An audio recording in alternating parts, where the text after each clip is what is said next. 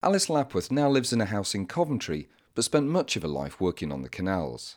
She was born in 1944 to a long family of boat people, grew up, worked, married, and bore her daughters on the boats.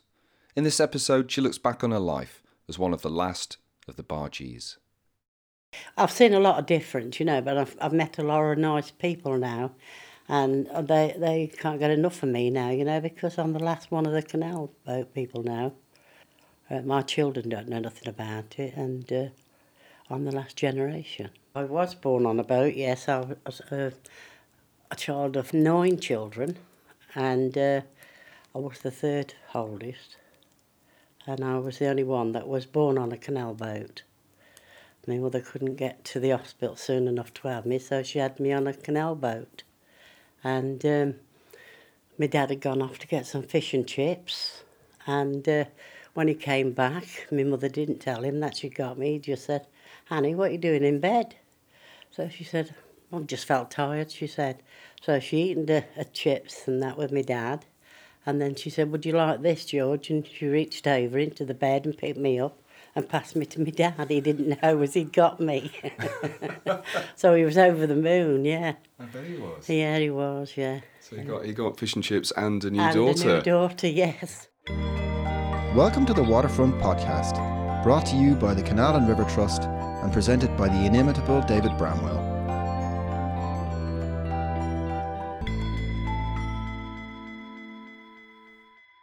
So there were 11 of you living living on the same boat Uh, at, at any There was two boats, like, but a- as time went on, there would be eleven. But by then, us older ones, we had boats of our own. Then we had to go on boats, working another pair or, or a single motor, they called it.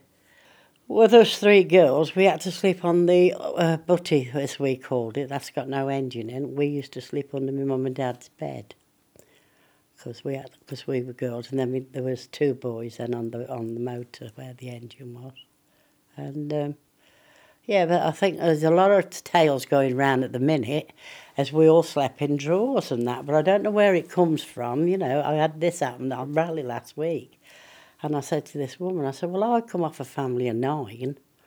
I said, but I don't ever remember my mother putting any children in a drawer. I said, because uh, it wasn't done. I said, we needed that space for our bedding and clothes because we hadn't got a lot, of, a lot of room on there anyway, so we couldn't put the kids in there. And I said, and I've also been on the canals with my daughter, and she was never in a drawer. Did did music play much of a role in in your childhood? Oh, Yes, yes, of course. We we used to have the gramophones. Not uh, uh, the we had battery ones when we got a bit older, but we had the wind up ones. And we used to what we used to do when all the boat people got together, the kids used to get the gramophones and take it off in the field, and we all used to dance in the field doing jiving and everything. Yeah, so yeah, we did like music. Yeah. What kind of cargo were you carrying?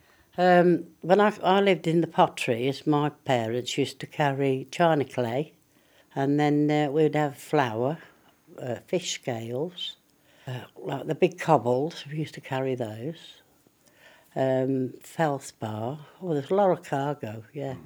When we got up in the morning, it would be six o'clock, and then we'd be going till about 10 or 11 o'clock at night. So when I had to cook meals, I had my husband used to. I would say to my husband, "I'm going in to make some food." So he used to shorten the boat up to his boat, so he could guide the two boats while I'm inside making some food, and then he'd come back with his motor to get the food off of me and then go. So we'd be eating going along the canal. We'd never stop to eat because you lost time you couldn't lose any time because you'd have other boats coming behind you. So that would throw you behind, you see, if they took over you. So you had to keep going. And if uh, the nights was nice, we'd go on a bit further. If it later than 10 o'clock, past 10, it'd be 11, 12, 1 o'clock sometimes we were tying up at night. So then by the time we got tied up, we'd have something and eat and then we'd be going again at 4 or 5 o'clock the next morning. So you had to keep going, Duck, because if you didn't, you didn't get any money.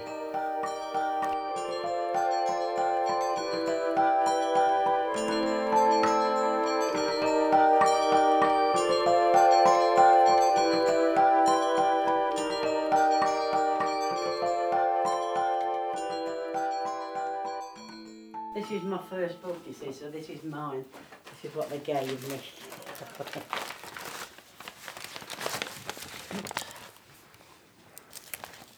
a horse, a boat, and you.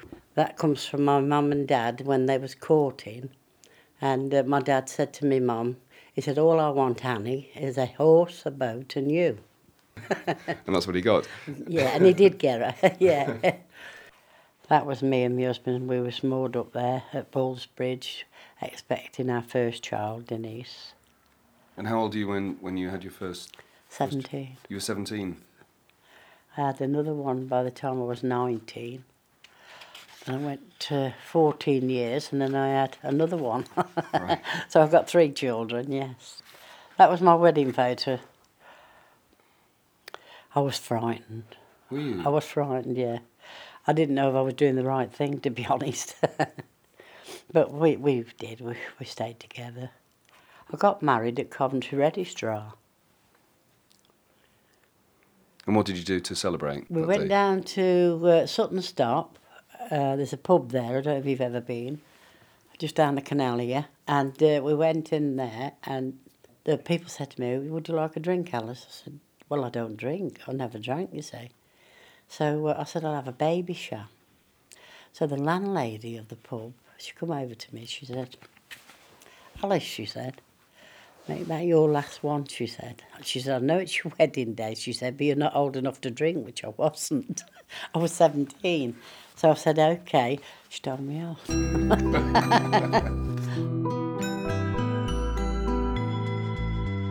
we made our life what we wanted to.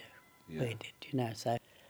And if I'd got the chance to go back there without children, I would never take my children back on a boat because I knew I'd lost out on a lot of things when I was a young woman. What is it you feel that you missed out on then, growing growing up on the boat? Going boats? out like you people, going out into clubs and nightclubs and going and having a good time and and uh, meeting other people uh, like other blokes other than the boat chaps. We never got to, go with boys on the shore or anything like that. You know, I think that's what I because you don't know. You might have met somebody else entirely different. We don't know that now, do we?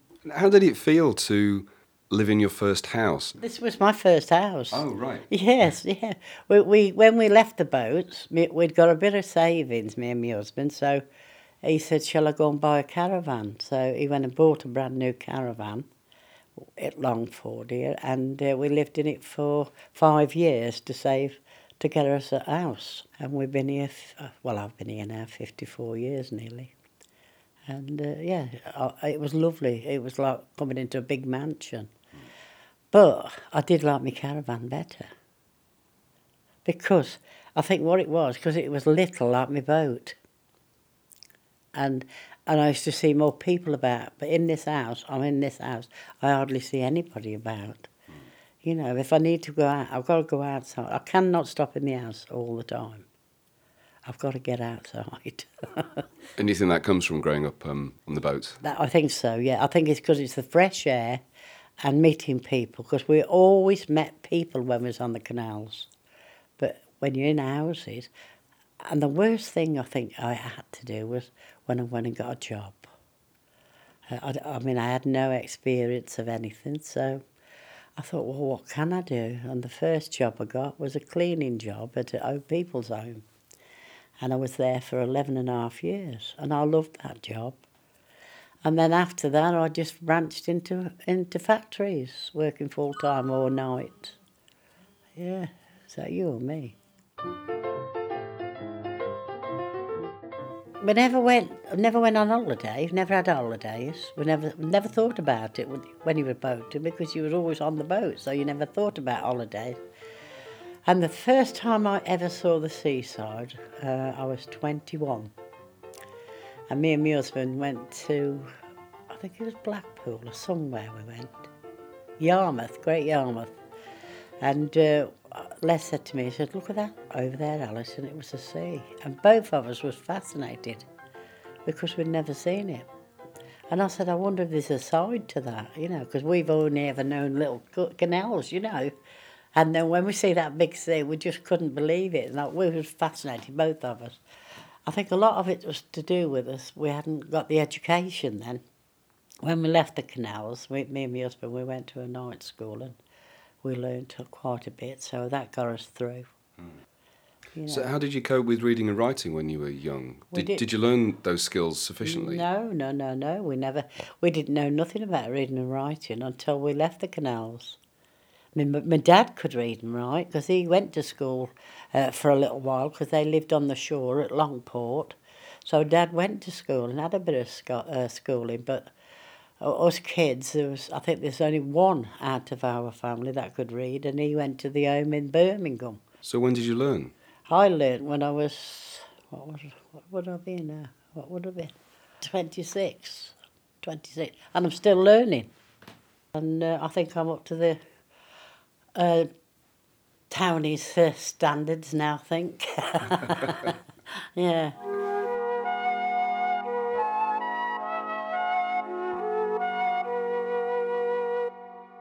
I remember, uh, uh, um, what would it be? About, I'd be about nine, ten. Dad said, I'm going to get you some new shoes, Alice, because I was wearing my brother's boots. And uh, because I didn't care, you see. So he said, I'll go and get you some new shoes. And this was in Runcorn near Liverpool. And he come back and he bought these brown lace-up shoes. And when I seen them, I thought, oh my God, I'm not wearing them. so anyway, I, I had to put them on because I'm oh, sorry about your shoes, but these was these was brown lace ups. Anyway, I said, I'm not wearing them, Dad. He said, You are. He said, Because you're not getting no more. He wouldn't buy another pair. So I said, Okay. So where, where we moored up, there were some toilets, but they've got a big glass top on 'em. There was the old type toilets with like the bubble glass on it. And we always played on there because there was a street lamp there, gas lamp. Hmm. And uh, my cousin was playing about with me and he grabbed this shoe off me and he put it in, in this gas lamp. And he went down, he didn't it? Brand new shoes. So I had to go back to the boat and tell my dad, as George had put me bloody shoe down this gas pipe. He went mad. He said, You've got to go and get it back. I said, We can't, Dad. It's gone right down the lamp. And do you know that gas lamp's still there? And I bet my shoe's still in there as well.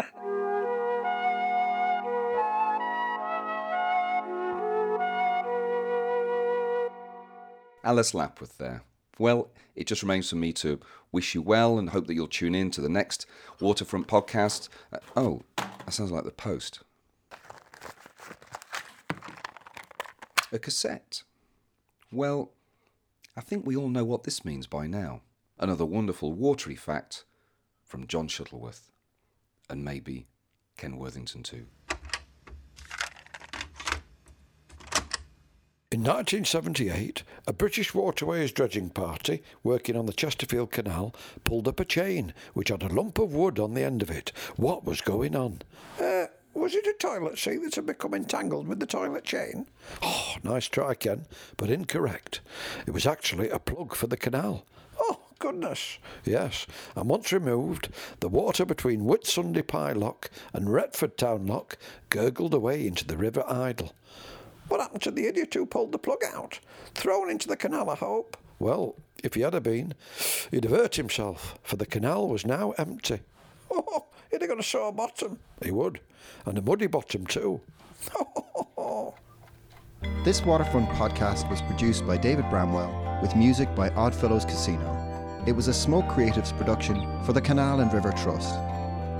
If you like the Waterfront podcast, please leave a review for us on iTunes.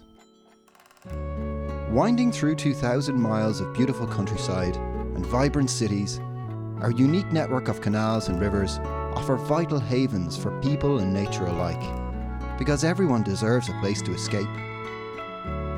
Visit canalrivertrust.org.uk forward slash friend to become a friend of the Trust and receive a wealth of benefits, discounts, and the beautifully produced Waterfront magazine.